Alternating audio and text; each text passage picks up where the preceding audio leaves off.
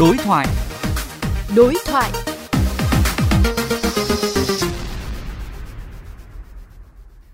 Thưa quý vị và các bạn, như kênh VOV Giao thông đã đề cập, mặc dù được coi là cao tốc, đánh số cao tốc 20, nhưng đường vành đai 3 trên cao Hà Nội có tới 7 nút giao chỉ trong vòng có 18 cây số. Un tắc và sự cố xảy ra liên miên, tốc độ ngoài giờ cao điểm cũng chỉ đạt từ 50 đến 60 km một giờ, lại thường xuyên có xe máy, xe ba bánh đi lên, xe ôm, xe khách, đón trả khách lộn xộn. Vậy có nên coi đường vành đai 3 trên cao là cao tốc hay không? Hay đã đến lúc cần gọi đúng tên để từ đó tổ chức giao thông cho phù hợp với trạng thái hiện tại của nó? Phóng viên Quách Đồng trao đổi với một số chuyên gia xung quanh nội dung này. Trước hết sẽ là cuộc trao đổi với chuyên gia giao thông Doãn Minh Tâm. Thưa ông, với những thiết kế và chất lượng mức độ đáp ứng của đường vành đai ba trên cao hiện nay thì có đạt tiêu chuẩn của cao tốc không ạ? Ta làm rõ khái niệm đường cao tốc và đường vành đai. Thứ nhất, đường cao tốc là một tiêu chuẩn về đường ô tô có cấp hạng cao nhất. Với đường cao tốc quy định cụ thể vận tốc thiết kế, chiều rộng làn xe, số lượng làn xe và các điều kiện khác, ví dụ như làn dừng khẩn cấp, rồi hệ thống thông tin rồi là biển báo trên tuyến, cũng như là những cái nút tách nhập mà nó tuân thủ theo tiêu chuẩn 5729 hiện hành. Là một cái khái niệm chỉ về chức năng của đường. Chức năng của đường vành đai là đường, hành lang chạy vòng quanh một cái khu vực hoặc một cái thành phố nào đấy. Còn cấp hạng của đường vành đai là đường cao tốc hay là không phải đường cao tốc lại phụ thuộc vào cái người thiết kế và chủ đầu tư. Không nhất thiết đường vành đai bắt buộc phải là đường cao tốc cái này thì tùy theo từng dự án mà người ta lựa chọn quyết định cái cấp hạng kỹ thuật của đường vành đai. Đối với đường cao tốc hiện nay theo tiêu chuẩn hiện hành thứ nhất là tốc độ thiết kế. Với tiêu chuẩn hiện hành thì nó có đường cao tốc tốc độ 120 cây số một giờ 100 đường 80 thậm chí có đường 60 km một giờ. Tùy theo dự án mà người ta có thể lựa chọn tốc độ thiết kế để quyết định quy mô kỹ thuật của tuyến đường cao tốc. Mà nói đến đường cao tốc thì người ta quan tâm đến cái thứ nhất là tốc độ thiết kế cái thứ hai là số lượng làn xe. Và cái thứ ba, với đường cao tốc thì nó có quy định rất nghiêm ngặt về nút. Nút đường cao tốc là chỉ có đường ra hoặc đường vào thôi. Cái thứ hai, với đường cao tốc, đặc điểm là các cái nhánh nút là phải rất là hạn chế, phải cách xa nhau, nhằm đảm bảo cho tốc độ xe chạy trên đường cao tốc đảm bảo được cái tốc độ thiết kế là 100 hay là 120 cây số giờ càng nhiều cái đường nhánh thì ảnh hưởng đến tốc độ của xe chạy thì cấp hạng của tuyến sẽ bị tụt cấp xuống. Cho nên tùy theo chức năng và ý nghĩa của đường vành đai mà người ta vận dụng sử dụng cái tiêu chuẩn thiết kế đường cao tốc hay là với tiêu chuẩn cấp thấp hơn. Ông có nghĩ rằng khi mà chúng ta đang mặc định đường vành đai ba trên cao là cao tốc khiến cho việc tổ chức giao thông đang bị lúng túng hay không? Đối với đường vành đai hiện nay gọi đường vành đai là gọi theo chức năng còn gọi đường cao tốc là theo tiêu chuẩn kỹ thuật Thứ nhất về phía quản lý giao thông và tổ chức giao thông phải làm rõ thứ nhất là cái đường vành đai này chức năng và cái tiêu chuẩn kỹ thuật của nó được chọn là như thế nào phải khẳng định cái đấy. Thế trên cơ sở đó thì ta mới có cái cái biện pháp tổ chức giao thông phù hợp.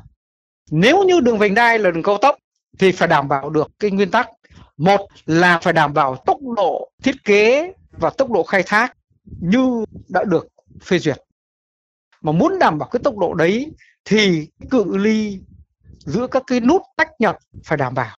Rất tiếc là hiện nay cái tiêu chuẩn thiết kế đường cao tốc của chúng ta không ghi rõ ấn định tối thiểu là bao nhiêu cây số. Chỉ biết là là hạn chế cái điểm tách nhập còn không quy định rõ là bao nhiêu. Nhưng mà thông thường với đường cao tốc ngoài đô thị thường là tới 10 cây số mới có điểm tách nhập còn trong đô thị thì cái này à, vận dụng thôi, cũng chưa có nguyên tắc. Nhưng về nguyên tắc càng nhiều điểm tách nhập thì cấp hạng kỹ thuật của tuyến bị giảm xuống. Cho nên trước mắt các cấp quản lý và các nhà tổ chức giao thông phải làm rõ cấp hạng kỹ thuật của từng cái loại đường vành đai trong vòng ngoài đô thị. Từ cái thực tế hiện nay đang khai thác ông có cho rằng là khi chúng ta mặc định đường vành đai ba trên cao hiện nay là cao tốc khiến cho cái việc tổ chức giao thông bị lúng túng hay không? Hiện nay đối với một số tuyến đường vành đai chúng ta đã và đã đưa vào khai thác cái mặt ưu điểm thì nó giải quyết được khá nhiều vấn đề về giao thông. Tuy nhiên về khâu tổ chức giao thông và hiện tượng ùn tắc đã xảy ra thì chúng ta có thể rút ra được một số cái lưu ý cần phải khắc. Thứ nhất, hầu hết đường nhánh tách khỏi đường cao tốc thì thường là bị ùn tắc cả đấy. Lý do là trong tiêu chuẩn thiết kế đường cao tốc không quy định rõ cái đường nhánh đó yêu cầu phải như thế nào chỉ biết là có đường nhánh tách ra nhưng mà đường nhánh tách ra của chúng ta hiện nay là trong đô thị ví dụ như là cái đường trên cao, đường vành đai ba. Ví dụ như là đường ngã tư sở, đường trên cao, thì một hoặc là gặp cái nút có bố trí đèn, hoặc là lối thoát của đường nhánh chúng ta chưa quan tâm đúng mức để đảm bảo cho thoát xe, tránh ùn tắc ở trên đường cao tốc. Cái này cũng cần được giải quyết. Trước hết là phải giải quyết ở trong cái tiêu chuẩn thiết kế đã. Thế sau đó mới đưa ra ứng dụng để giải quyết cái bài toán giao thông trong đô thị cũng như là ngoài đô thị vậy theo ông thì hướng xử lý tiếp theo đối với dự án này cần được thực hiện như thế nào? Đối với đường vành đai 3 hiện nay, nhất là cái đoạn qua cầu Thanh Trì, thì nó lại có một cái cách tổ chức giao thông do là không xác định rõ thuộc cái đoạn đường cao tốc hay không cao tốc. Ở những cái đoạn khác thì cứ như là đường cao tốc, nhưng riêng cái đoạn qua cầu Thanh Trì lại cho phép xe máy đi hai bên, thì cái đấy thì chưa phải là đường cao tốc. Cho nên điều đầu tiên là ta phải thống nhất cái tổ chức giao thông phải xác định được từng đoạn đường từng tuyến đường cái cấp hạng kỹ thuật và trên cơ sở đó tổ chức giao thông. Đối với cầu Thanh Trì thì một trong những cái cái cái cái cái cái, cái, cái vấn đề cần được giải quyết mà thời gian qua đã mắc rồi. Tức là vấn đề cái cầu đó thì dài nhưng mà điểm các cái nút tách nhập ở hai đầu cần phải xem lại. Thứ nhất là cái dòng xe thô sơ dòng xe hai bánh có được phép đi công chung hay không? Và cái thứ hai tức là phía thoát cái nút thoát ra khỏi đường cao tốc uh, ra khỏi uh, cầu thì cái điều kiện để đảm bảo thoát xe mà không gây ra ủn tắc. Thì cái đấy là những cái cái cái cái cái, cái này thì đã bàn rồi đã được tranh luận rồi và hiện nay thì các cơ quan chức năng có trách nhiệm thì họ cũng vẫn đang quan tâm họ chỉnh sửa chứ còn cái cái cái, giải pháp tối ưu như thế nào thì phụ phụ thuộc vào cái nghiên cứu cũng như là cái cách xử trí và quyết định của người ta. Còn những cái đoạn khác trên đường vành đai ba hiện nay thì bố trí là bốn làn xe đi về và mỗi bên thì đều có cái làn dừng khẩn, khẩn cấp. Thế thì có một cái thực tiễn tức là thời gian qua là các xe nó tận dụng cái làn khẩn cấp để mà nó lưu hành khi mà nhất là không tồn tác họ cũng sử dụng cái cái làn đấy coi như một cái làn xe. Thế thì cái điều này thì dẫn đến là cái tổ chức giao thông khi mà đã bị vi phạm thì thường nó gây ra hỗn loạn hỗn loạn và cái cái cái cái cái, cái và dẫn đến hiện tượng ùn tắc. Thế cho nên đây là cái vấn đề phải phải phải bàn phải chấn chấn chỉnh lại. Ở Nhật cái làn dừng khẩn cấp cái làn ưu tiên người ta người ta gọi là cái làn ưu tiên là bố trí giữa giữa hai làn xe. Tức là bình thường cái giải, gọi là cái làn à, ưu tiên đấy gần như là cái giải phân cách giữa hai cái làn xe đi hay. Cho nên rằng là bình thường là các dòng xe họ chạy thì họ chừa cái dàn này, không vi phạm vào cái làn giữa. Nhưng đến khi mà có xe ưu tiên, xe cấp cứu, xe chữa cháy hoặc là các cái xe ưu tiên khác mà hoạt động thì họ rú còi và họ chạy trên cái làn giữa rất là an toàn và rất là nhanh. Nhưng còn đối với chúng ta thì theo tiêu chuẩn thiết kế đường cao tốc hiện nay và trên đường à, vành đai 3 đã áp dụng thì lại bố trí ở bên bên cạnh. Cho nên thời gian qua thì cũng có cái hiện tượng là lấn chiếm cái làn này lợi dụng để mà hoạt động. Thì hiện nay tôi được biết là các cơ quan chức năng đang chấn chỉnh và xử lý.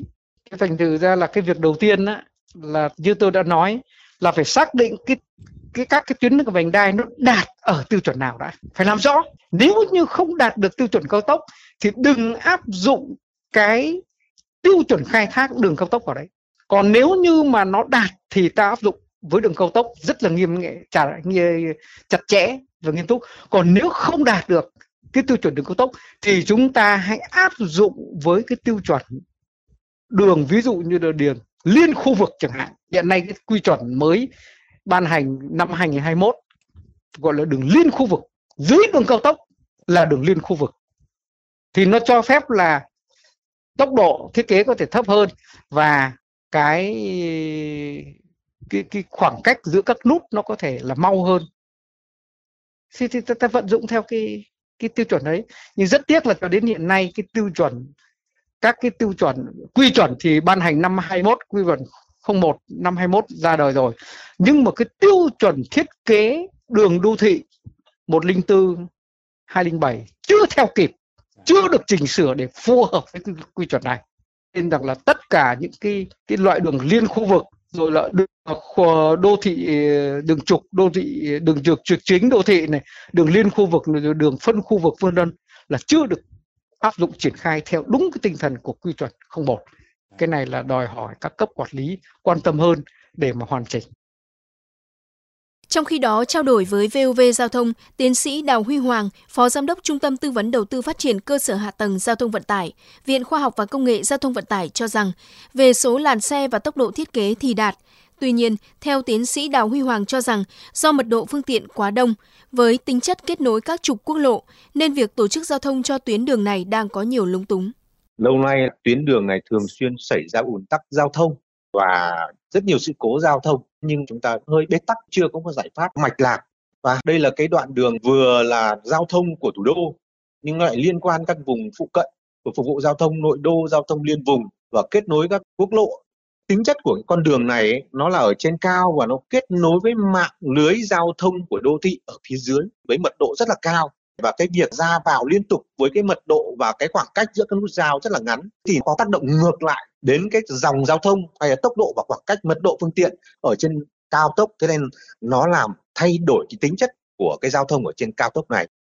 Thưa quý vị và các bạn, trả lời cho câu hỏi vành đai ba trên cao Hà Nội có đúng là đường cao tốc hay không?